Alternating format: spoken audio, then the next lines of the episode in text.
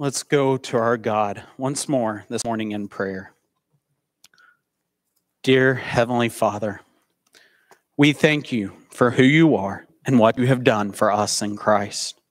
Lord, indeed, as we come to the teaching and preaching of your word this morning, we pray indeed, like that last song, Come Thou Fount, Lord, that you would tune our hearts to sing thy grace, reveling in your streams of mercy that you have poured out on us in Jesus. Father, Lord, we thank you so much just for all that you do for us, Lord, for your many blessings. And this morning, Lord, as a church, we want to rejoice in the blessing that you have given to both Johnny and Lois Scattergood this week in the birth of their son, Austin John. Father, Lord, we pray for uh, the Scattergoods, Lord, as they adjust from being a family of four to a family of five. Father, Lord, we pray for Johnny and Lois, especially, Lord, as uh, they are getting little sleep uh, for the next several weeks to months. Lord, we pray, Lord, that you would help that short amount of sleep that they get to feel like a full night's rest so that they can be rested. Help them to rejoice in the blessing that you have given them. And Lord, to shepherd this little heart well pointing them, him to Jesus. Father, Lord, we also pray for little uh, Austin John and his uh, continued struggle with his blood sugar levels. God, we pray, Lord, that you would help uh, the doctors and nurses be able to figure out how to get that managed and under control, Lord, so that he can come home. God, continue to uh, strengthen his little body. And Lord, uh, be with Johnny and Lois as well as they uh, are eager to bring Austin home. God, be with them in the days ahead. God, we also uh, not only want to pray for our church and church family this morning, but we want to pray for other churches. Where this morning we want to pray for our sister church just down the road in Crossroads Baptist Church and their pastor, Ronnie Tabor. God, Lord, we pray, Lord, that you will uh, make yourself known there this morning through the preaching and teaching of your word. Father, Lord, we pray, Lord, that you will continue to do a mighty work in, in that congregation and building it up so that they may rejoice in you, Father. Father, Lord, we also want to pray for our missionaries around the world. We want to pray this morning for James and Sonia Heron and their work in the islands of Lake Victoria there in Uganda.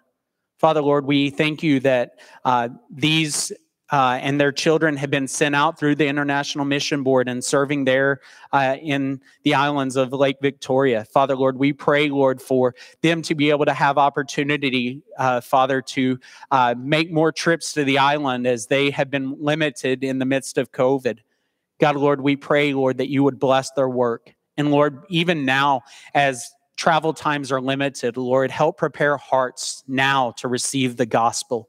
Help many there to come to believe and begin to do that work now, Father, ahead of time, so that people are ready to receive the gospel of Jesus Christ. God, Lord, we pray too, Lord, that we will be a people to receive your word. Lord, help us to still our minds and quiet our hearts now as we come to the preaching and teaching of your word. Would help us to see what it is you have to say about the permanence of marriage and that of faith. God, we pray, Lord, for us to hear these things this morning from your word and that we would walk accordingly in light of our faith in Christ. Lord, we pray and we ask all of this in Jesus' name. Amen. Here's a question that might or might not resonate with most of you. How many of you have been snipe hunting? And if you've not, we need to take you. you. Those of you who are familiar with this term know that every youth, every time you take children camping, you say, let's go snipe hunting and you build it up anticipating with this eagerness to go and, and hunt for these. You, you make up what they're about. It, the, the catch is you're teaching them a fib. There's no such thing as snipe, but they don't know that. They're trusting because this is parents that are telling them this. They're trusting because this is trusted adult leaders who are, are telling them all about this. And it's really fun to watch the older kids who have done it before and been fooled as they want to pass it on down to the next generation. They have a lot of fun with it. It's a load of fun when you do this. I've done this on every middle school and high school uh, guys camp out that, that I've been a part of. And it, it's always fun to see those little trusting hearts believe what you have to say only to crush them. It seems very cruel because those hearts do trust. They're eager and quick to trust in those before them. But you know, there, there's another kind of trust this morning I want us to look at. I want us to look at a trust of that kind of trust in Jesus. That's what faith is all about. It, it's about deep, childlike trust in the person of Jesus. So if you have a Bible, I invite you to go ahead and open up your Bibles to Mark chapter 10. I know last week uh, the bulletin said we were going to cover Mark 10 in its entirety, but we're going to only look at the verse 31 verses of Mark 10 this morning. I want to just slow down and camp out here on what it has to say on marriage, but more importantly, this act of faith and trust as we've worked our way through the Gospel of Mark, we continue to see the call of discipleship, what it means to be a disciple, what it means to follow Jesus. And this morning, we're going to see the most crucial piece of that, namely, to trust with faith. So follow along with me as I read in Mark 10, verses 1 through 31. The word of the Lord says, And he left there and went to the region of Judea and beyond the Jordan. And crowds gathered to him again. And again, as was his custom, he taught them. And Pharisees came up and, in order to test him, asked, Is it lawful for a man to divorce his wife? He answered them, What did Moses command you? They said, Moses allowed a man to write a certificate of divorce and to send her away. And Jesus said to them, Because of your hardness of heart. He wrote you this commandment, but from the beginning of creation, God made them male and female. Therefore, a man shall leave his father and mother and hold fast to his wife, and the two shall become one flesh. So they are no longer two, but one flesh. What therefore God has joined together, let not man separate. And in the house, the disciples asked him again about this matter. And he said to them, Whoever divorces his wife and marries another commits adultery against her. And if she divorces her husband and marries another, she commits adultery. And they were bringing children to him that he might touch them, and the disciples rebuked them. But when Jesus saw it, he was indignant and said to them, Let the children come to me. Do not hinder them, for to such belongs the kingdom of God. Truly, I say to you, whoever does not receive the kingdom of God like a child shall not enter it. And he took them in his arms and blessed them, laying his hands on them.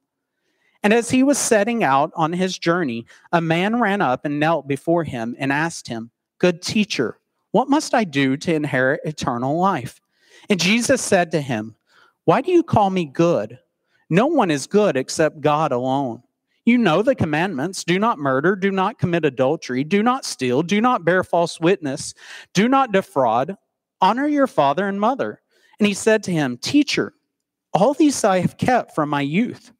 And Jesus, looking at him, loved him and said to him, You lack one thing.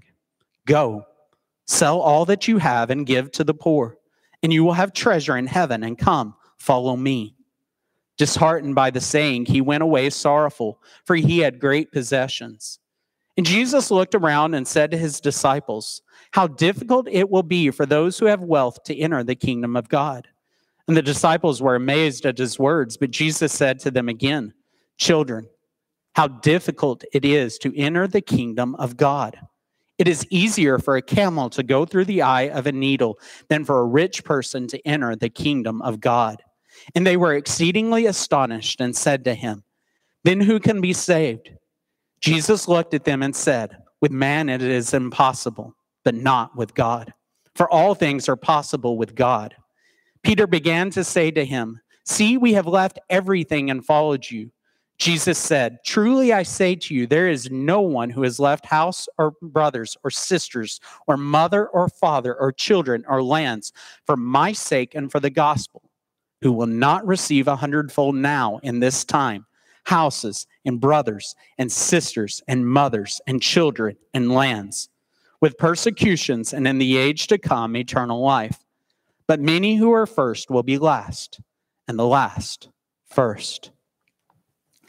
I think the main point of this text, and therefore uh, doing if doing this whole preaching thing correctly, the main point of the sermon is this: salvation does not come through the keeping of the law, but through childlike faith and dependence on God through Christ. Therefore, Christian, let us rest in God's gift to us in Christ and follow our King. Let me repeat that. Salvation does not come through the keeping of the law, but through childlike faith and dependence on God through Christ. Therefore, Christian, let us rest in God's gift to us in Christ and follow our King. We're going to look at this in three points. Point number one matters of the law. Point number two, inheriting eternal life. And point number three, leaving it all. These points are just kind of little handlebars for us to hold on as, as we go. That way, if you get lost, you can grab on and hang on for dear life, knowing where we're at in the midst of the sermon. So let's look here at point number one matters of the law. Jesus is a teacher by trade, he loves to teach. He spends his life pouring into others and teaching others. So, once more, as the crowds gather around him, he begins to do what he does best he teaches. The teachers are our midst know that they can't stop teaching no matter what. It's part of their nature, just as it is with that of Christ. So uh, as they leave and are uh, coming into the region of Judea, Jesus begins to teach as his custom. And then there, in verse 2, it says, And the Pharisees came up and, in order to test him, asked, Is it lawful for a man to divorce his wife? The Pharisees, a group of religious, pious leaders come and begin to try and question Jesus. They want to essentially put him on trial and put him to the test. Are you are you not going to affirm divorce? More importantly, are you going to deny the law and its purpose? They want Jesus to fail the trial. They want him to be charged as guilty and expose him, so they think. And yet, the crazy part is here, as they ask this question, as they attempt to put Jesus on trial, notice what Jesus does in the following verse. It says there in verse 3 He answered them, What did Moses command you? Instead of Jesus now on trial, he flips it. He says, What did Moses command? What did he write? Wanting them to have to think about it. What is it that Moses actually wrote regarding divorce? You know, so often we we look and, and see things throughout scripture, but often they're isolated in their context. They're isolated and, and without a context. You know, even famous verses like, I can do all things through Christ who strengthens me. A verse like this without context means you know what? I can go out and be Michael Jordan. I'm going to go in the gym here and, and I'm going to slam, jam, bam. Awesome, baby. If there was no context, that might be true. But the thing is, there's context. Paul writes to the people and saying that here I can endure all things in the midst of suffering, in the midst of want and need. I can endure all things because Christ is my substance. Christ is the one who sustains me. He's not talking about going and, and jumping like Michael Jordan. Most of the world would be jumping like Michael Jordan if that was the case. Man's the best basketball player of all time. Argue with me after. But the point is, there's context. And Jesus wants to expose the hearts of the Pharisees in this. He wants to expose them in their foolishness that they've missed the point of divorce in the law. In Deuteronomy 24, 1 through 4, is where they respond. Let's look here at verse 4 first, and then I'll read Deuteronomy. There in verse 4, it says, They said Moses allowed a man to write a certificate of divorce and to send her away. But what was the context? Deuteronomy 24, 1 through 4.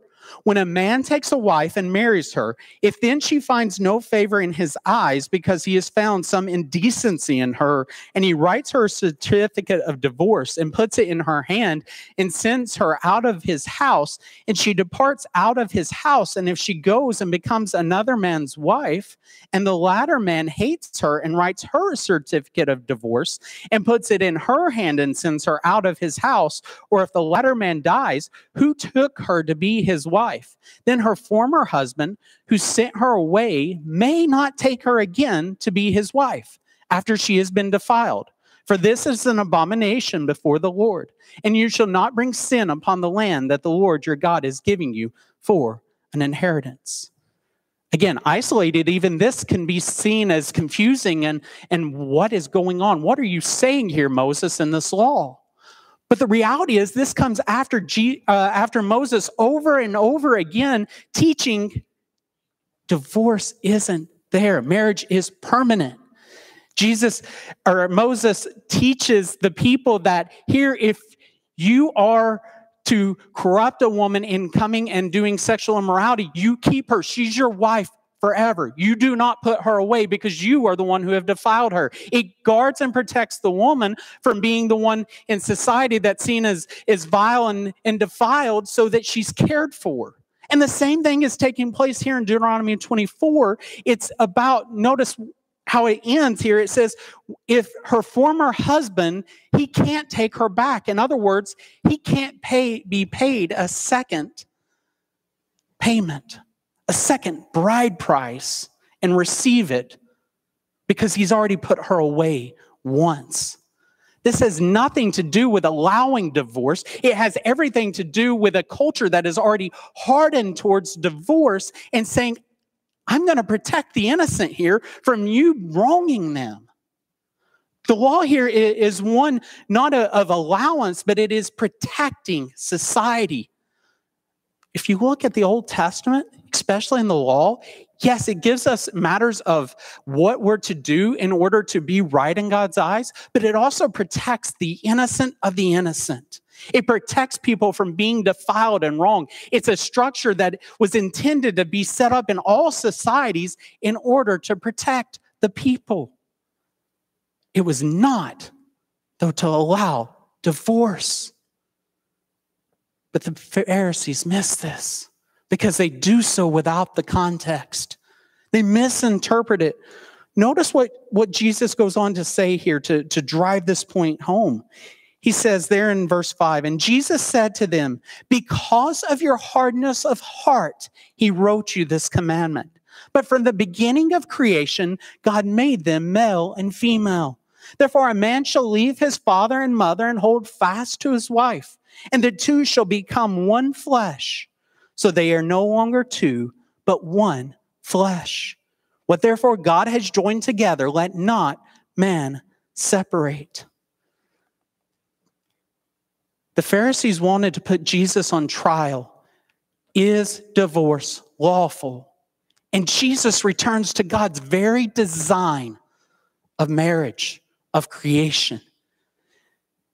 Male and female, he created them. One, that should be astounding. And today, when people want to redefine everything, God from the very beginning made it male and female. He created two genders. These things are to be celebrated. Gender is to be one that is celebrated. He made them male and female. God gave these. But what happens? It, it, go, it says there next in verse 7 Therefore, a man shall leave his father and mother and hold fast to his wife. This is the picture of exactly what Adam did in the very beginning. Yes, Adam did not have a, a physical father and mother, but he was the example to come because the rest of us came from father and mother. We came through them. And so, therefore, the picture is we leave father and mother and take our wife. We become one flesh with her. We abandon, we forsake that relationship with mom and dad to cling to one another. The idea here of marriage is marriage being the strongest relationship in society apart from a relationship with God. Tim Keller, in The Meaning of Marriage, writes He says, Marriage, next to our relationship to God, is the most profound relationships there is. In other words, this is the most important relationship we have with one another in this earth between a husband and a wife.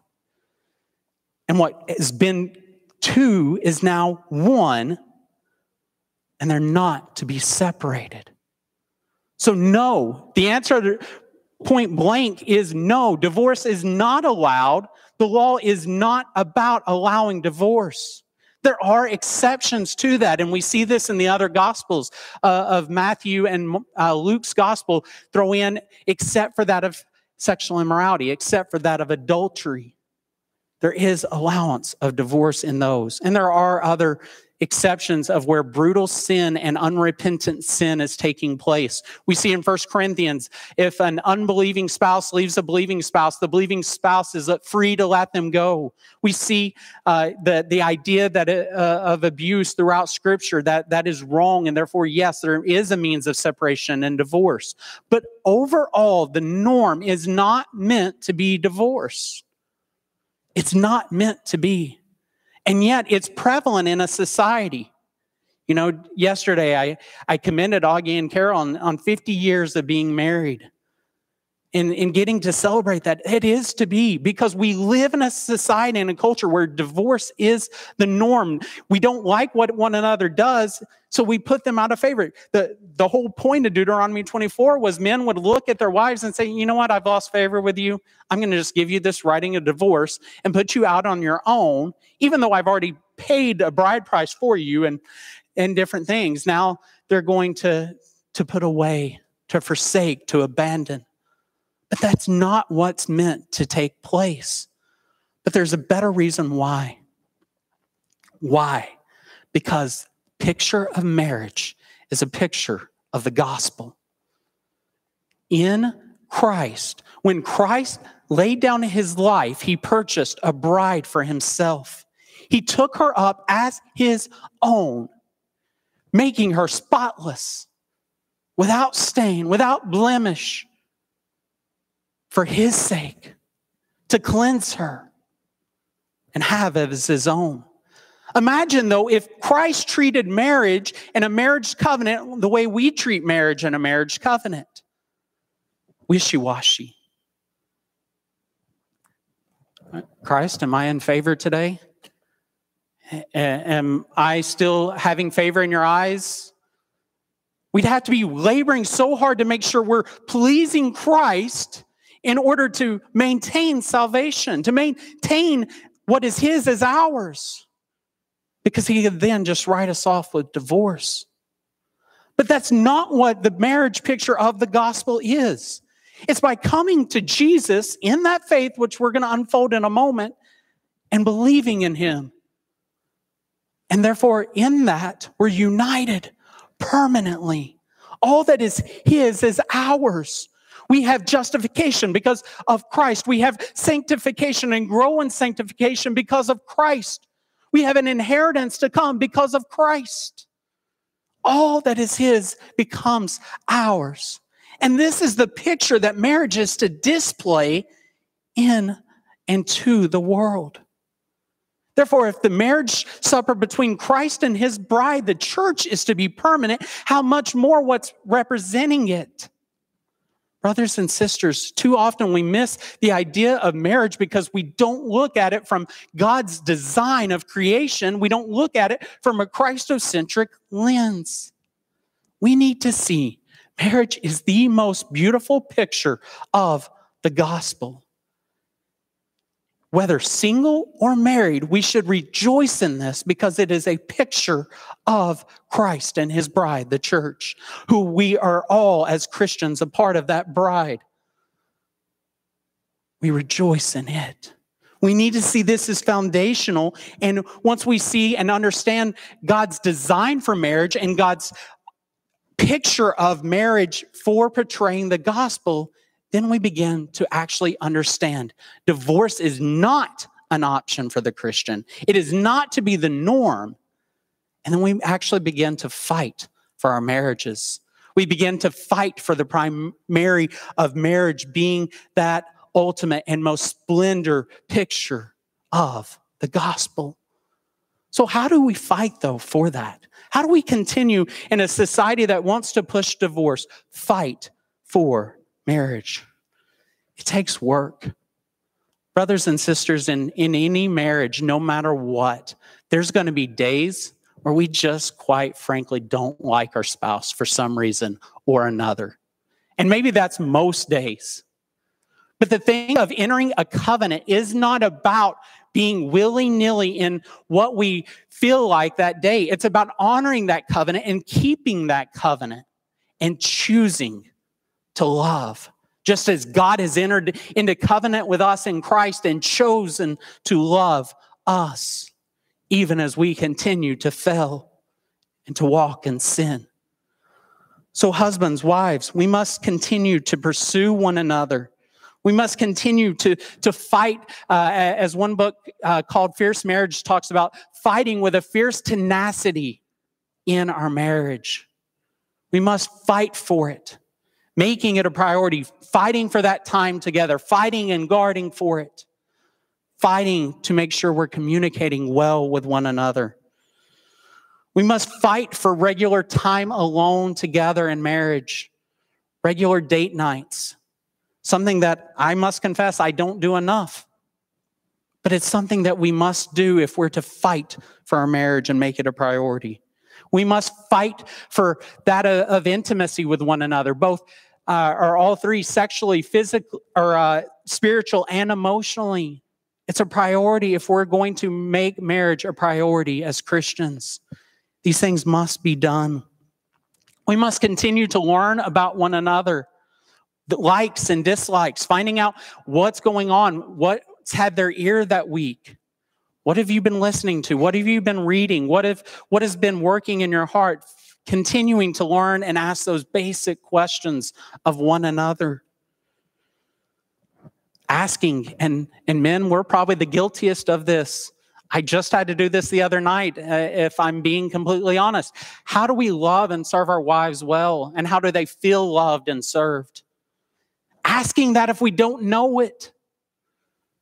Part of making marriage a priority is emphasizing these and working at these we must begin to continue to understand the need to choose to love, even when we don't necessarily feel loved or they're not our favorite person. We choose to love because that's who we've entered covenant with until death do us part. Brothers and sisters, because of the beauty of marriage, because of what it portrays in the gospel and God's design for it, we need to cherish it and stop trying to put on uh, surrounding reasons and excuses why we can do away with it. But this isn't just a, a, matter of marriage. This applies to that of the whole law. Marriage is the one being a, given an example here. But the reality is, we do this with other parts of the law. We, we see one thing and we're quick to say, oh, I'm going to put away, you know what? I can just, I can do this lie because I, it feels right. Uh, I need to keep something secret, so I'm going to lie about it. We, we make all sorts of excuses to put away the law in order to justify our sin. Again, marriage being the example here, the Christian, what what matters of the law are you trying to justify? By taking an isolated verse in Scripture to justify it.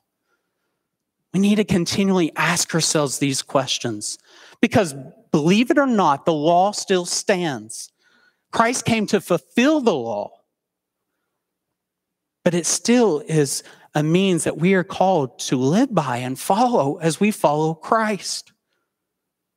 Therefore, we don't need to find scapegoats of escaping the law. We need to hear and understand the law and what it means to live in the law in light of Christ, not escape it. So, brothers and sisters, let's work hard and stop trying to evade the law and justify our sin, but live in the light of it. Because Christ did come, He did affirm the law. The Pharisees tried to test him, but they missed the point of it. Let's not do the same. But there's a big but here. Uh, uh that B-U-T, comma, but there's hope and promise of eternal life, even as we continue to struggle with these things. Look with me uh, at verse 13. So, so as they come and ask this question, as he clarifies to his disciples on this whole thing of adultery, it says there in verse 13, and they were bringing children to him, and he that he might touch them, and the disciples rebuked them. So, in the midst of this, as Jesus is finishing up his teaching, all of a sudden, these children start being brought up to him to be touched by him. That them being most likely their parents, they're bringing him to his parents. By the way, we're, we're now in point number two inheriting eternal life. So when Jesus sees this, the disciples trying to stop, there in verse 14 it says, But when Jesus saw it, he was indignant and said to them, let the children come to me. Do not hinder them, for to such belongs the kingdom of God. Truly, I say to you, whoever does not receive the kingdom of God like a child shall not enter it. Here, the disciples see these children being brought and they, they become like, no, stop doing this. Stop bringing them near to him. This is a distraction from Jesus and his messianic uh, conquering work as king. Stop. This is going to take away from what he's doing here. The children aren't the primary here. They're, they're to be pushed aside. It's to be the, the adults, especially the men who, who are being emphasized. Jesus sees this and, and becomes indignant, mad at his disciples, stopping them. Why? Why? Let the children come to me. Do not hinder them, for to such belongs the kingdom of God. Now, let me pause here for a moment. Often, when we read a verse like this, do not hinder them, for to such belongs the kingdom of God. We begin to think, oh, it, we, we need to flock to doing children's ministry. We need to, to flock to doing those types of things. We want to share the gospel equally among generations, children to senior citizens. This is not a call. Do not hinder the children in making every church be about children's ministry. it's not. That's not what it's saying here. We are not hindering children from coming if everything's not about them. I promise you. Look around at our churches. How many years have has it been children's ministry, Awana, everything thrown at it? Where are the children in so many churches? Brothers and sisters, it's not just ours that are lacking young people. It's a lack of discipleship. It's not all about the kids. That's not what this is saying. And I hope to show us why as we continue to move through. But we need to understand that there's something more about this than just everything being about the kids and, and, thrown in here. The disciples missed it, but I think often we in the church miss this and what it's trying to teach us here. Because in verse 15 it says, Truly I say to you, whoever does not receive the kingdom of God like a child shall not enter it. Whoever does not receive the kingdom of God like a child shall not enter it. Now, if you notice in your Bibles here, between verse 16 and 17, in most Bibles, there's a heading trying to say this is uh, two different things going on here. But here's the beauty of, of the Bible one, that heading is not inspired. Most Bibles have it in, even my ESV has it it has this in here to try and, and, help us to try and read and understand but it, often it causes us to miss what's actually going on. So actually 13 through 31 is actually one section focusing on one particular theme namely that of the kingdom of god and inheriting it entering the kingdom inheriting eternal life. It, it, it's working here together because you see in, in 15, truly I say to you, whoever does not receive the kingdom like a child uh, of God, or kingdom of God like a child shall not enter it. But then in verse 17, it says, And as he was setting out on his journey, a man ran up and knelt before him and asked him, Good teacher, what must I do to inherit eternal life? Eternal life and the kingdom of God go hand in hand. They're talking about the same thing, being with God forever in his kingdom, in his rule for all eternity. These are the same thing working together. It, Jesus is teaching his disciples here's why you allow the child, the children to come. But then now I'm going to show you this a step further. I'm going to show you here this, this man comes up running to Jesus, falls on his face before him, and says, Good teacher, what must I do to inherit eternal life? What must I do to inherit eternal life? Jesus answers. And Jesus said to him, Why do you call me good? No one is good except God alone. The man in that moment should have gotten it. He's not good. He can't actually keep what's about to be followed. He needs to wake up and see that. But notice what he continues there. He says, You know the commandments do not murder, do not commit adultery, do not steal, do not bear false witness, do not defraud, honor your father and mother. The man's like, Wait a minute. I've done all this. I've kept all this since my youth. That means that I, have got eternal life, right? Doesn't say that, but I mean, you can imagine what's going on in his mind as Jesus teaches this. Because the man says, and he said to them there in verse 20, Teacher, all of these I have kept from my youth. But notice what Jesus says in verse 21. And Jesus, looking at him, loved him and said to him, You lack one thing. Go, sell all that you have and give to the poor, and you will have treasure in heaven. And come follow me. Disheartened by the saying, he went away sorrowful, for he had great possessions the man came thinking that if, if he kept the law, what, what, what must I do to do it of my own accord? And the reality is, we can't do nothing to inherit eternal life of our own accord. This whole thing about receiving the kingdom of God like children is a call not for us to be dependent upon ourselves. We're to see our lack of ability to depend on ourselves. We're to see that the fact that when we look to the law to measure ourselves, we can't keep it. There is no good. There is none good but one, God Himself. And yet, the disciples themselves are stunned as much as, as the rich man. The rich man leaves just in despair, even though it says Jesus loved him. Jesus wanted him to get it, but he missed it. But look in verse 23, even at the disciples, they struggle. And it says, And Jesus looked around and said to his disciples, How difficult it will be for those who have wealth to enter the kingdom of God. And the disciples were amazed at his words. But he, he just adds on. But Jesus said to them again, uh, Children, how difficult it is to enter the kingdom of God.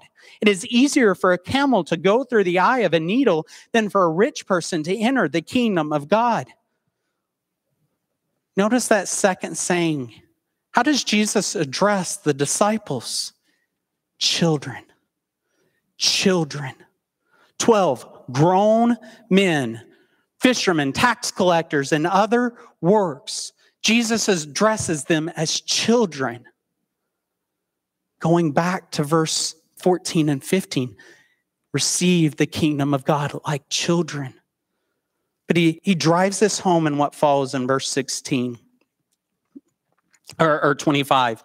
He said, It is easier for a camel to go through the eye of a needle than for a rich person to enter the kingdom of God. And they were exceedingly astonished and said to him, Then who can be saved? Now, there's some confusion on this eye of the needle. Is it a literal eye? There's one tradition that'll say that this is a gate going into Jerusalem where the camels get down on all fours and somehow wiggle themselves through. I actually, I do not believe it's that one. I do not believe that there's a literal, because historical tradition actually doesn't show that. There is no eye of the needle gate going into Jerusalem from a historical standpoint. But there is literally an eye of the needle, a sewing needle within the house that most within the culture would have known. And the point it's showing is this is not possible. Who can be saved? It's easier to go through an eye of a needle, the impossible, than for a man to inherit eternal life and be saved of their own accord. Look what look how Jesus follows there in verse 27. Jesus looked at them and said, With man it is impossible, but not with God, for all things are possible with God. All things are possible with God. Brothers and sisters, salvation is not something we can earn of our own accord and inherit by our own doing. It's impossible for us. We can't.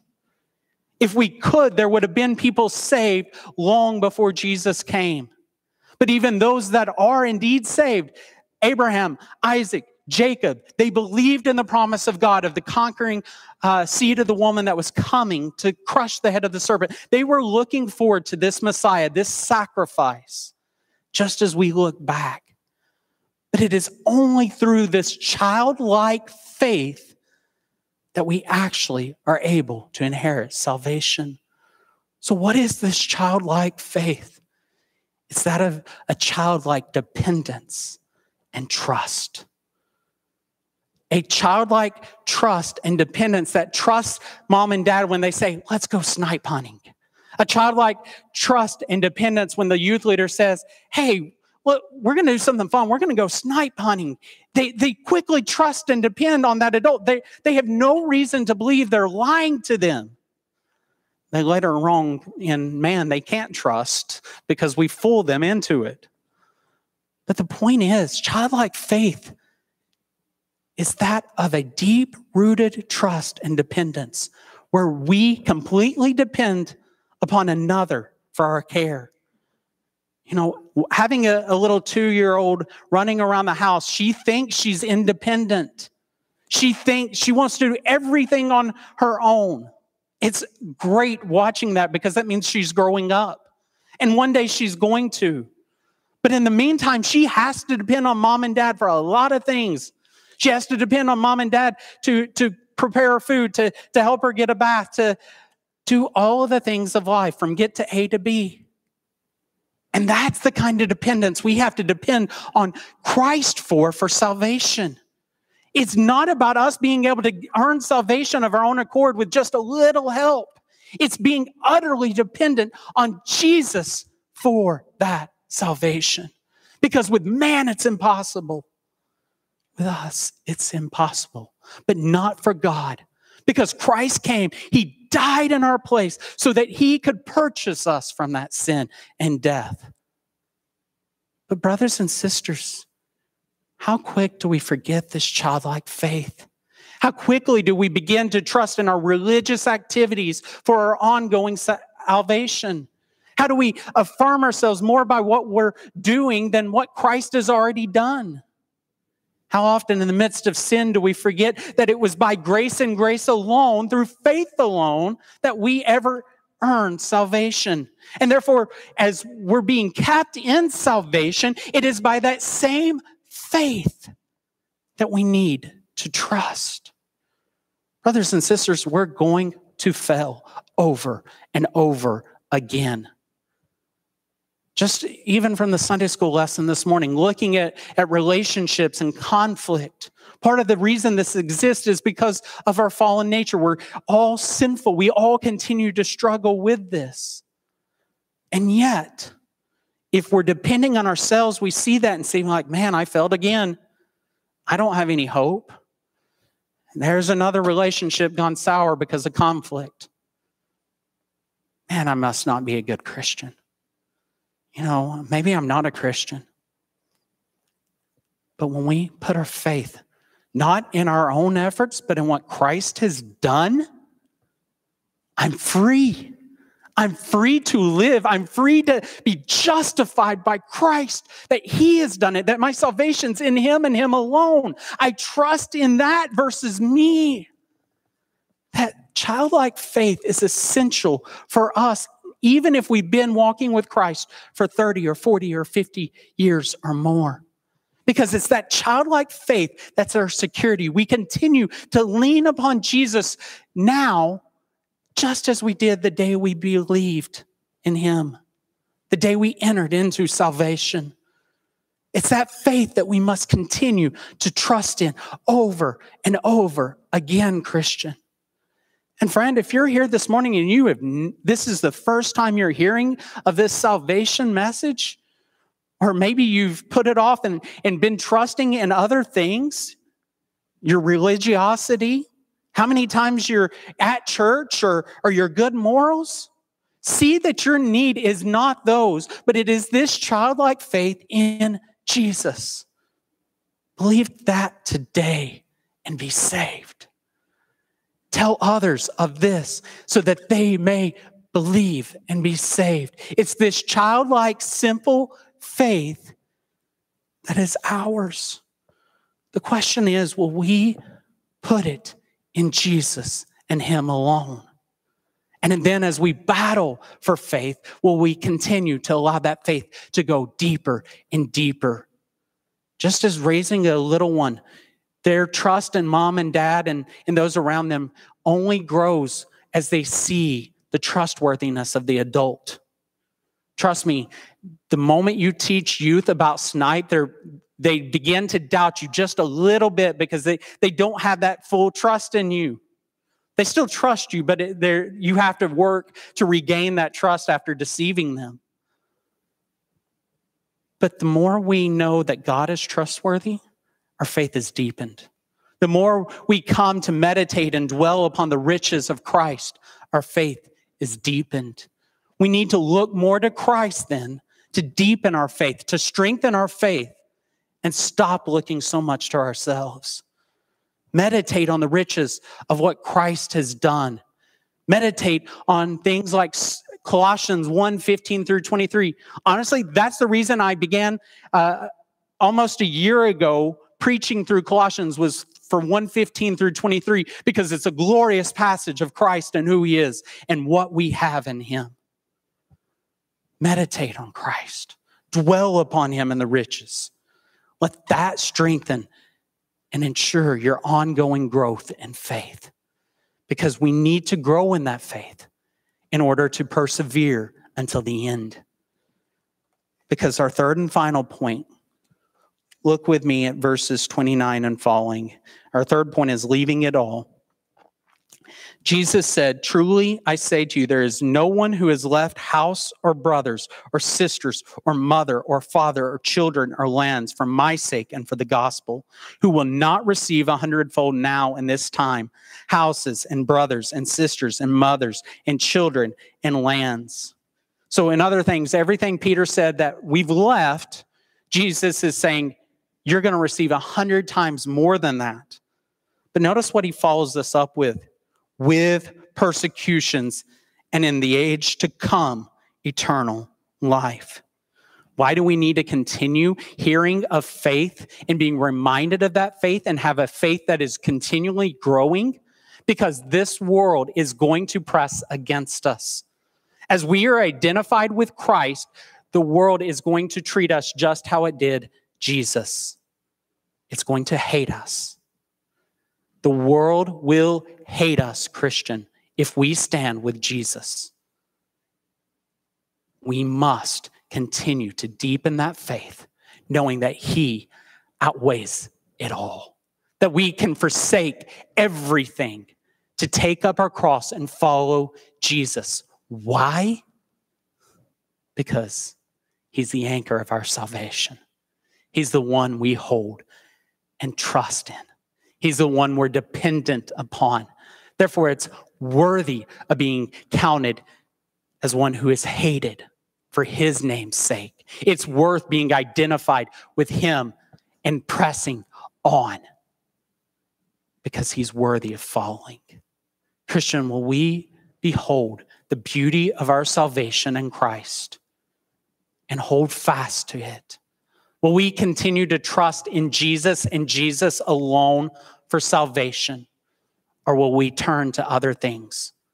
The rich man wanted to trust in his riches more than he did Jesus. The disciples wanted to trust in their standing more than they did Jesus. They were more concerned with how they were viewed. They were more concerned with not hindering the mission of Jesus with children. And yet, it's by that childlike faith we must come to Jesus to be saved. And in the same way, do we see the beauty of the gospel in our marriage and labor and work hard for it? Let's pray. Heavenly Father, Lord, we thank you for your grace and your mercy. We thank you for the reminders we have this morning of simple, childlike faith in Jesus. God, we pray this morning that you will help each of us to grow in that faith, to rest more in Jesus and trust in him alone. And Lord, may we rejoice at that. Lord, we pray and we ask this in Jesus' name. Amen. Will you stand with us as we sing our closing song?